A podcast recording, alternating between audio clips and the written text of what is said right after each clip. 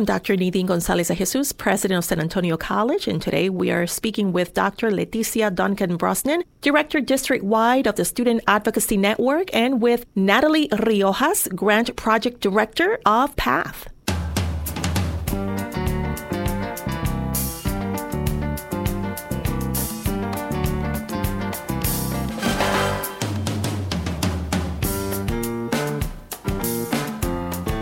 Welcome back to Front and Center, where we talk about San Antonio College news, events uh, going on on campus, trends in higher education, and the community, because we are the community. Joined here this morning with Dr. Naydeen Gonzalez de Jesus, San Antonio College president. Good morning. Good morning, Hot Mustard. How are you today? I'm, I'm having a blast. I'm loving it. Yes. Life is good. Indeed, it is good. It is so good that we actually have two very special guests with us this morning. Yes, we do. Hi, good morning. My name is Nathalie Riojas. I'm the PATH Program Director. Good morning, everyone, and thank you for this invitation, Dr. Gonzalez de Jesus. We're very happy to be here. I am Dr. Leticia Duncan Brosnan, and I am the district wide director of the Student Advocacy Network. I work with the five advocacy centers, and I also work with our director of the PATH program. PATH. What is PATH for foster youth? PATH stands for Partnering, Assisting, Transforming for Higher Education. So we are part of a larger network with Bexar County, so BCFES, which is Bexar County Fostering Educational Success. We're part of a county-wide grant, and we also are partners with Texas A&M San Antonio, UTSA, CASA, which is Child Advocacy San Antonio, and then also the College Bound Docket. That's amazing. And what is exactly that we do with our students once they get to us from PATH or through PATH? Our students do need to be utilizing the tuition and fee waiver letter through the state of Texas. Um, all of our foster and adopted youth who are eligible will receive a waiver through the Department of Family and Protective Services. That is where we create our caseload, and we get that from financial aid. Once we identify them, we will do a lot of outreach and make sure that they know that there is a program specifically designed for them we conduct an intake, a service needs assessment to make sure that they are aware of all of the resources and services here on campus, as well as other additional resources that they are eligible for. Then we also do specialized programming. We um, give them all of these really great resources, and then they're eligible for an additional pot of emergency funding through the grant as long as they've locked in their tuition and fee waiver letter, there is no age. Some of the other resources in the community or through the state or through federal funding, they do have an age restriction. So it's maybe sometimes 18 to 24 or 18 to 25. As long as they're using their waiver, there's no age. They've already locked it in. I see. Leticia, could you tell us a little bit about the type of work that you're doing right now with our network? Yes. Definitely. So, one of the things that we're doing right now, um, we received two large grants a Trellis Foundation grant and a coordinating board grant to work on mental health. And so, with all our advocacy center directors, our counselors, we are working on establishing mental health support for all our students. First, that started with assessment, um, and we did the Healthy Mind Survey. And this September, we will have a convening of our counselors and our directors and our deans to talk about a strategic plan on mental health support. We also, as you know, for advocacy, we provide food support in the sense of pantries, pop up markets, and we also provide food bank navigators to help our students to complete SNAP and WIC and CHIP applications. And all of the navigators are housed at each of the advocacy centers.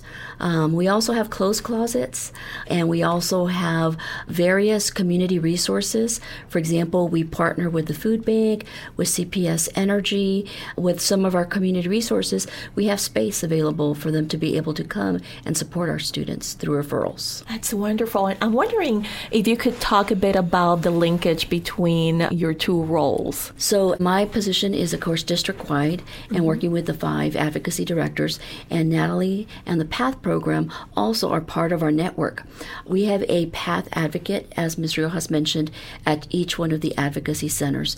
It was really important to have the advocate at each of the advocacy centers so that all the students, it would be natural for them to take advantage of the resources. They don't have to go across campus, they don't get lost in referrals.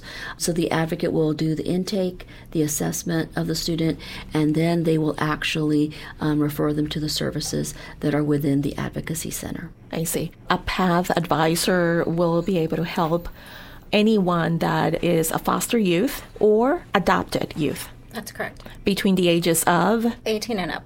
Yes. I see. I see. I've noticed that in the field of foster youth, there is a gap right now, and that gap has been there for quite some time, right?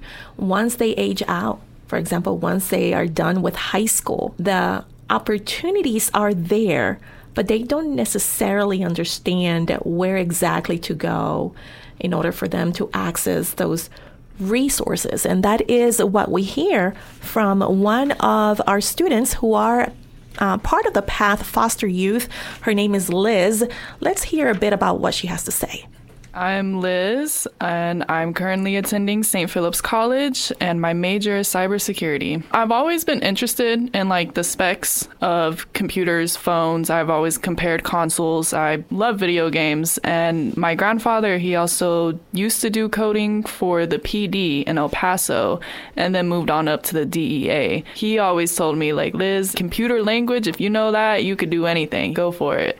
I'm from everywhere. I moved around a lot. I was born in Chicago. I was in Houston. I ended up losing my foster home, got influenced by the wrong people, and ended up having to couch hop, moving around a lot. And then eventually I moved back in with my grandparents. I went there mainly to save my money, and I also wanted to get back into school. I was really wanting to go back to San Antonio because I had a friend tell me about the program and she's like, "Hey, you can get into a SEAL, talk to the Thru project because they can help you with housing throughout your college. I need to do that if I want to better my future and myself." It took like 6 months, but I was able to get into the Thru project into my own apartment and then I found out about the PATH program and my path advocate Michael De La Cruz, he helped me so much. He would always call, check, make sure I had all I needed for my classes. Me and Mercedes, we actually host a couple of mental health webinars. We also do financial literacy webinars, but we also attend the Friendsgiving and the Christmas events. It's a great spot to just mingle, meet people that you know have been through the same stuff you have been through. Only 3% of foster youth actually use the tuition and fee waiver. It's very little, right? It should be more common for people to take advantage of this great benefit, but a lot of people don't know about it. A lot of people don't know they qualify. And most people, when they turn 18 and age out the system, they don't know that they qualify for tuition and fee waiver. They don't know that they have extra resources for housing and extra support. So they're left kind of scared, you know what I mean? They don't know what to do or where to go. Once I came here to San Antonio, I had so many people understand. I didn't have to over explain myself or give too much information. They already knew and they said, hey, we get it. It was really good for me, and I probably would not be here in college if it wasn't for the PATH program. Wow, what a testimonial. Yes. What are your thoughts about that? So, you know, um, we are very excited about this grant. We're going into our fifth year, and um, lots of success at community in San Antonio with the Bexar County Fostering Educational Success Grant. And this has brought so much opportunity and services to students who college was never an idea, a possibility. And these resources have allowed our students to not only be successful, but to complete their certificates, to complete their associates, and to transfer. Um, we have access to a great researcher who this is her specialty is Dr. Megan Piel, and you know her research shows that very few foster youth graduate from college, and part of this grant we want to make a difference and we want to change that. That's amazing. One of the things that uh, Liz said was many of us don't know that the resources are there. And my question is where exactly, if I were to be a foster youth, where would I have to go to in order for me to apply to access the resources? That's going to be through uh, the Department of Family and Protective Services. So, usually, if there is a Child Protective Service case, then their caseworker would let them know that they are eligible for these services. But we are also working with the ISDs to get more awareness out to the youth. So, there's a CLIMB program through BCFES that they target the middle school and high schoolers before they get to aging out of care so that they are aware of these resources. But another issue is that even if they're aware of the resources, they're getting released from these residential treatment centers. They are being kicked out. They're saying, You're an adult, you've aged out, and now you're on your own. So what do we do with those who actually they slip through the cracks, mm-hmm. right? They're already in the system, but once they turn 18, the list of foster youth is so long that right. they have to let them go. They have to say, "You've been here for too long. We love you. We want to help you more. However, we have to make room for others," right? So so what happens to those when the counselors themselves cannot help the foster youth who are about to age out? Where can can a foster youth go to on their own in order for them to access the resources? That's one of the biggest issues is because there's a lack of funding. So there's the Thru project which is actually assisting Liz. Their only identifier is that they had to have been part of the foster care community. Um, and then they would help them with that housing resource. But their list is a mile long as well, and they have limited funding. So it's really trying to find funders and research how to get more grants specifically for our foster youth. So, as a foster youth, I can go to the Thru Project. You can come to any one of the Alamo colleges, get resources. We can refer you to Housing First. And through the leadership of Dr. Leticia Duncan Brosnan, we've been working with Opportunity Homes, which used to be San Antonio Housing Authority. Um, they're working on another contract to get even more vouchers to help our students get into some form of housing. They can also attempt to access our website at ksym.org, and then they can click on San Antonio College, and then right after that, it'll link them to Path Foster Youth. Now, again, that is ksym.org, and then you're going to click on our San Antonio College. College, link. and then right after that, it'll right go after to. that, we're going to have a link uh, readily available for excellent. students. Excellent. Uh, yeah, I didn't know about this program. I was giving a tour, and and usually I ask, you know, well, where are these students from, and they'll tell me what high school, and right. uh, I didn't know about the Path program, and and I can't imagine. I don't think many can imagine what it's like to not to be in that situation, to be a foster youth from not having a support net, not having someone there to fall back on. And I was hearing Liz talk about the the advocates uh, that the foster youth connect with. Absolutely. I mean, when you really think about this, Hot Mustard, you're talking about young adults who lack housing, food, and clothes. So when you think about it that way, they're lacking the most important things that you need in order for you to be able to thrive. You need food, you need a roof over your head, and you need to clothe yourself. And when you don't have that, when you don't have those things, that is where the Path Foster Youth Office comes into play. They are here and they're ready to help you. They're here to ensure you have the resources that you need to succeed. We also have a student by the name of Mercedes, and she is going to share with us her experience as part of PATH. My name is Mercedes. I go to UTSA and my major is finance. I moved here about a year ago and I was former foster youth. I was looking for jobs and I learned about PATH program just in an email. Um, I met with my advocate and I told her my story, how I moved here on my own from Ohio, and she offered me a job and an internship with PATH, so I've been with them for a year. My foster youth advocate really cared about my grades. Cassie was amazing. She was super caring. She was stationed at SAC. She is now um, a stay at home mom, but she really cared, and all the advocates deeply, deeply care about their kids. They make sure to text them and email them, and if they're not hearing from them, they want to know, like, hey, are you okay? Are you good?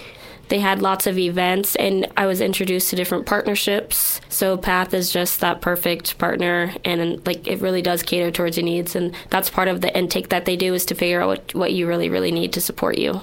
My journey at SAC was really a positive one because of Cassie. I finished my um, degree in a year and I did like 18 to 24 credit hours. And anytime that I was like stressed out, she was always there for me. Um, any of the team was like our director Nathalie. I could she was just an email away, and she would just sit down and talk to me and like really encourage me. Um, and because of them, I was able to like maintain like almost like a 4.0.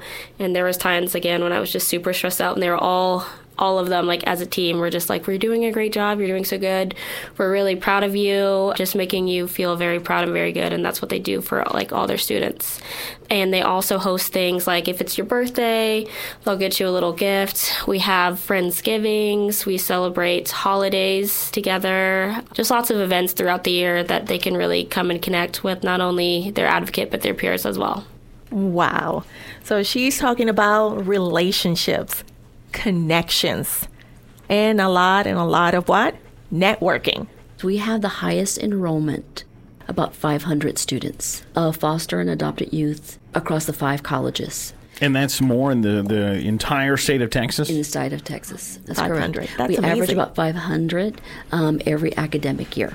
That's great. So when you're saying you average about 500 each year, I'm wondering what is the retention rate? How many of those actually stay with us year after year until they're done? So in the last year, um, we looked at the data, and we had about 77 students. Yes. Um, who completed degrees and certificates, mm-hmm. and that's huge. Um, spring alone, you had 41 students yeah. that graduated with a certificate or a degree. Mm. Then the national is three percent. So we're doing a great job here at Alamo Colleges. That's great. We also have our top um, transfer schools. Yes, so we have um, our students are going to UTSA, Texas A&M, and San Marcos. That's good. So could you tell us a bit about some of the stats of the students uh, that we serve? Yes. So um, when all our students come in for advocacy, we do an assessment of the students, and 66% of our students are utility insecure, 62% are food insecure. And we have about 60% that are housing insecure. And when regards to mental health, especially during COVID, that went up to 49%. And we have about 43% of our students who are seeking resources for medical and health care. And so we do partner with our Wellness 360 program here at Alamo Colleges, where all our students can receive reduced health care. How long has PATH been within the district? So we have completed four years and we're going into our fifth year and we received the good news that we received two years additional funding. So if you want to donate, simply go to alamo.edu slash path. That is alamo.edu slash P-A-T-H and click on Give to Path. This is Front and Center, recorded at the KSYM studios on the San Antonio College campus. Front and Center is available on Spotify Podcasts, Apple Podcasts, and airs Monday mornings at 8:30 on KSYM 90.1 FM in San Antonio. More information on Front and Center is online at ksym.org.